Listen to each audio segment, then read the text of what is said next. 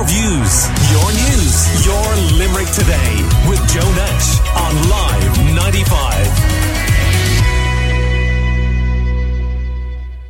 Now, we want to talk to Ralph Riegel uh, this morning, and uh, Ralph has written a book on the Jason Corbett story, and he has reported frequently on it for the Irish Independent, his newspaper, and he travelled to North Carolina for the latest developments last week. Good morning to you, Ralph. Good morning, Joe. And Ralph, I just to as an aside, say I, I believe you had some journey back because we were due to have you on the show yesterday. Lots of flights Yeah. and But my apologies, Josh. I know I should have been on yesterday, but unfortunately, it was one thing after another. It was 43 hours of a trip home. Was it really? Okay. So, uh, the retrial of Tom and Molly Martens for the murder of Limerick man Jason Corbett, it's not going to take place for another 10 months. Yeah, it was a, a very, very disappointing outcome for the family. Um, in fairness to Tracy Corbett Lynch, her husband Dave, the extended family, they've really been campaigning for as early a, a retrial date as possible. And their main reason is that the longer it goes on, you know, the more difficult it's going to be for everyone, but particularly for Jason's two children, um, Jack and Sarah. Now, Jack has turned 18, Sarah's turned 16, and in particular, they're facing into exam years. So it just seems particularly unfair to them to expect them to face into a retrial date, which was set, by the way, for June the 26th next year. That here you have two children, one in fifth year, one in leaving cert year, facing into exams with the prospect of this retrial literally at the end of that exam process. But uh, it, it, the decision for when the, the, the date was going to be confirmed was completely out of the family's hands.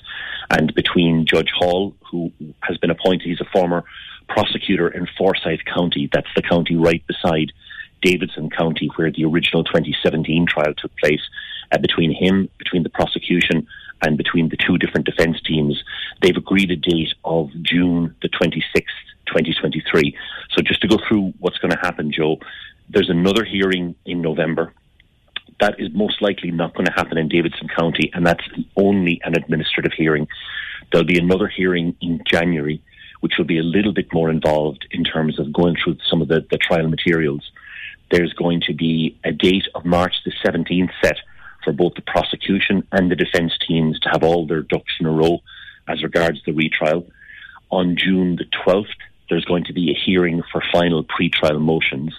So that will be a significant hearing because we'll learn an awful lot more about witness lists and how both the prosecution and the defence will approach the case. And then on June the 26th, we have the actual rehearing date. But it's important to note we're not going to get the opening of the trial on that date. What we're actually going to get is the start of jury selection. And the jury selection in 2017 took between a week and two weeks to sort out. So it'll probably be the same, if not even longer, uh, next year because of the amount of publicity that this case has attracted over the years. You mentioned different counties uh, there. Um, does that mean that what the trial itself won't take place where it originally did, or? Oh, oh no, it will. It will. What, what has happened is that the hearings are they can take place in different counties to suit the judge and the judge's schedule. This particular judge, my understanding is that he's not based in Davidson County, so they brought a judge in from outside to hear the case. So I think to facilitate him, one or two of the hearings might be outside Davidson County, but the actual retrial will be in Lexington, which is the it's where the main courthouse is in the county of of Davidson in North Carolina. Very very big state. Um, Joe, I mean to put it in context for your listeners, you could probably drive for four to five hours north to south and still be in North Carolina. And Lexington is pretty much right in the middle, very small place, um, very industrial, um, a lot poorer than other parts of the state. But the main courthouse for the county is in Lexington. Right. We're chatting to Ralph Riegel of the Irish Independent. Can you just paint a picture for our listeners of what it was like in court, uh, what happened, uh, and, and I suppose people's reactions as well? Yeah, uh, for for some unusual reason, the, the court hearing was at eight thirty in the morning, Joe. So it was it was very early. I was outside the courthouse myself from about half past seven. Uh, Tom Martin, sorry, uh, actually Molly was the first to arrive, and she went in accompanied by her lawyers and a, a, a, man we didn't know, we don't know who he was, but he accompanied her into the courthouse.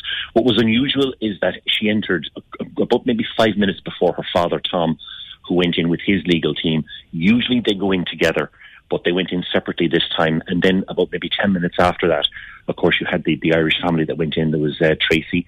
Corbett Lynch was there with her husband Dave and Sarah uh, Jason's daughter went in, and of course, all three of them they've been incredible in terms of, as well as Jack and you know the other siblings, extended family members, in terms of campaigning for justice for um, for Jason, uh, in particular for Tracy, because she really has been to the forefront of all of this in terms of coordinating campaigns and liaising with the prosecution uh, teams in um, North Carolina, and they were certainly hoping. I mean, they, they were under the original impression, Joe, that the retrial would take place over the summer. There was supposed to have been a court date set last May, but that hearing never took place, and we we, we, just, we still don't know why that hearing didn't take place. Then there was a hope more than an anticipation that the retrial could take place in October, maybe November of this year. But Judge Hall pretty quickly knocked that on the head when he addressed the hearing. Um, it, it, it's a new courthouse that's been built in Davidson County within the last probably three years, four years. Um, so we were in one of the new courtroom number five, which is one of the upstairs courtrooms in this new building. Um, the the members of the Corbett family sat on one on the left hand side, and the members of the Martens family sat on the right hand side. Uh, there was a significant enough media um, attendance there. A lot of people from the North Carolina media, um, and Judge Hall pretty quickly said, "Look, you know, we, despite everyone's best efforts." We, it's not been possible to have the retrial this year and the retrial date is June the 23rd. Now, I think that very much took the family by surprise because I think they were hoping that even if it went into next year, that it might be early next year. But when it's going to actually happen is June the 26th into definitely, if, if, it, if it proceeds, it'll definitely proceed I, into July. I mean, I assume the atmosphere is, you know, very tense in that situation. Um, it, it is, Joe. I mean, the one thing I would say is that throughout this entire process, um, Tracy and Dave and the entire family, I mean, they've been incredibly dignified. I mean, really, they have, you know, been very calm, very measured, despite all of the emotional turmoil that they face. They really have brought a dignity to this that you have to see to believe. Um, th- I think a lot of the tension is when you're coming to key uh, bottlenecks or crunch points in the case. So, I mean, certainly it was very tense last March, I thought for the simple reason it was the first time that, of course, you remember that Jack and Sarah, the children went over um, in March, and that was the first time that the children had come face to face with Molly Martens and Tom Martens since um, you know the, the, uh, Tr- Tracy and the family won the custody battle back in August uh, 2017, and the children were returned to Ireland. So there was definitely a kind of a tension in the air that day, and this time probably a bit less so. But you you could certainly sense that there was a lot of undercurrents going on. Right. Ralph, is it being blamed on COVID how long it's taking? Yeah, that was what the, the only explanation or, or, or reference that the judge made for to the delay was he used the phrase the COVID bottleneck, and it certainly is true that um, in North Carolina, I mean, there's a level of the, the, best way I can explain it is when I was over there covering the trial back in 2017. Uh, you know, at the end of the day, you'd be pretty tired. You'd sit down, you'd have your your dinner, you'd have a cup of coffee in, in the hotel bedroom, and you'd watch the news. And it suddenly struck me that every night I was watching the news, there was gun murders, and I made a conscious effort to count the first evening where there wasn't a gun murder either in you know in the areas around. It could be Greensboro, it could be Winston Salem, Lexington, um, Thomasville, and for the entire time I was there, I can't remember one evening where there wasn't a reference to a murder. So you you can imagine the, the prosecution demands that that exerts. They have a huge backlog of murder cases over there, and I think they're desperately trying to deal with those. So there, there's a significant number of them that have been de- dealt with through plea deals or plea bargains. There's a significant waiting list for trials, and of course, the major element of this case is the fact that the original 2017 trial lasted for five weeks. Mm. There are going to be more witnesses, almost certainly in this case. I suspect jury selection will take a lot longer because of the, the constant media focus on this case. And that's something that the judge even referred to in March when he said that there had been incre- overwhelming coverage, media coverage, and interest in this case. So it's quite possible this could last, Joe, for up to seven weeks. Really? Ralph is it the case that a key witness has passed away in the meantime? That's right. That's right. Um, I suppose it's amazing when you look at the passage of time. I mean, you have two of the three original prosecutors in this case in 2017 have retired. Uh, you have uh, the actual bailiff, the, the, the police officer who was in charge of the courtroom during the entire 2017 trial. He has died. And a man called Barry Alphen, who was one of the paramedics that was first on the scene to treat Jason Corbett in August uh, 2015 when he was found fatally injured in the, the bedroom of his home. He has passed away. And why, while his evidence, now there are other paramedics who have the same type of evidence, but Barry Alphen was very specific about the fact of the nature of the injuries that Jason had suffered, the fact that he had never seen um, such an amount of blood at a scene, and also the fact of just the actual nature of the damage. Uh, it's very early in the morning, so no, I, I, don't want, I, I, don't want to yeah, go into no, specifics, but Thank you. the nature of the injuries. Yeah. Um, does Molly still describe herself as Molly Corbett? Yeah, that's something that really registered with me on the day that she still refers to herself as Molly Corbett, and that's how she was referred to in the courtroom. Um, you know, seven years after her husband's brutal killing, uh, she's still being referred to as Molly Corbett. Okay. Uh, and, and, is it the case um, that the judge uh, warned everyone about public discussion of this case between now and the trial? Yeah, that's absolutely correct, Joe. What happened in March was that the judge, I'd referred to it earlier, where the judge said that there was overwhelming media interest in this case.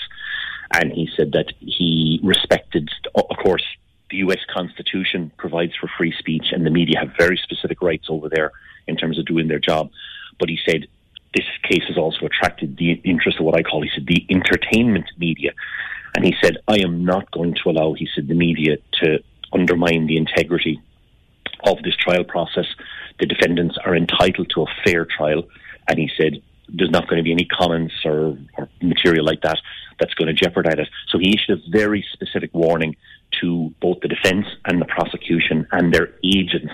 Now, how you interpret agents is a very, a very broad um, concept, but he warned all of them. He said there is to be no extrajudicial comments without my express approval. And on Wednesday last, he referred to that again, but this time he said, "Look, I issued a warning the last time, and some people don't seem to have complied with that." And he more or less said, if there are any more comments, he said, I'm going to order an immediate contempt hearing and we're going to deal with that. So, of course, every journalist in the room suddenly sat up straight in their seats because the first thing that crosses your mind is, oh my God, that's something that I've written. Now, we, we were given no explanation for what he was referring to or any specific comment or whatever, but you can certainly see that the judge is putting a very clear marker down that he doesn't want media coverage or comments by anyone associated with the case to jeopardise the proceedings. Yeah, and just a uh, listener just asking here, you know, the people that you mentioned who passed away, um, you know, including the paramedic with this key evidence. Does that mean that that evidence won't go into the next trial? What, what it'll mean is that the, the sworn statement from the person at the time can be entered, but that that person is not available for cross examination which can be quite significant from the defence point of view in terms of challenging the evidence. If the evidence is challenged or if there's anything specific put raised about that material, the person is not available to actually explain it or or, or, or, or defend it. Okay, so by the time the trial comes around, um, how long will Tom and Molly Martens have been out of jail? Uh, they will have been out almost, uh, let me see, uh, two and a half years. Okay. Almost two and a half years, yeah.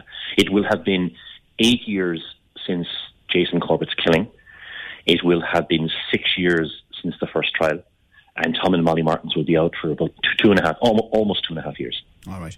Well, Ralph Riegel, listen, I know you're pretty tired after the long journey and everything else, so we do really appreciate your time. And of course, there is uh, understandably enormous interest in uh, this case here in Limerick. That's Ralph Riegel of the Irish Independent. He will continue to write on this, but he's also uh, written a book uh, on uh, the Jason Corbett case. Your views, your news, your Limerick today with Joe Nash on Live 95.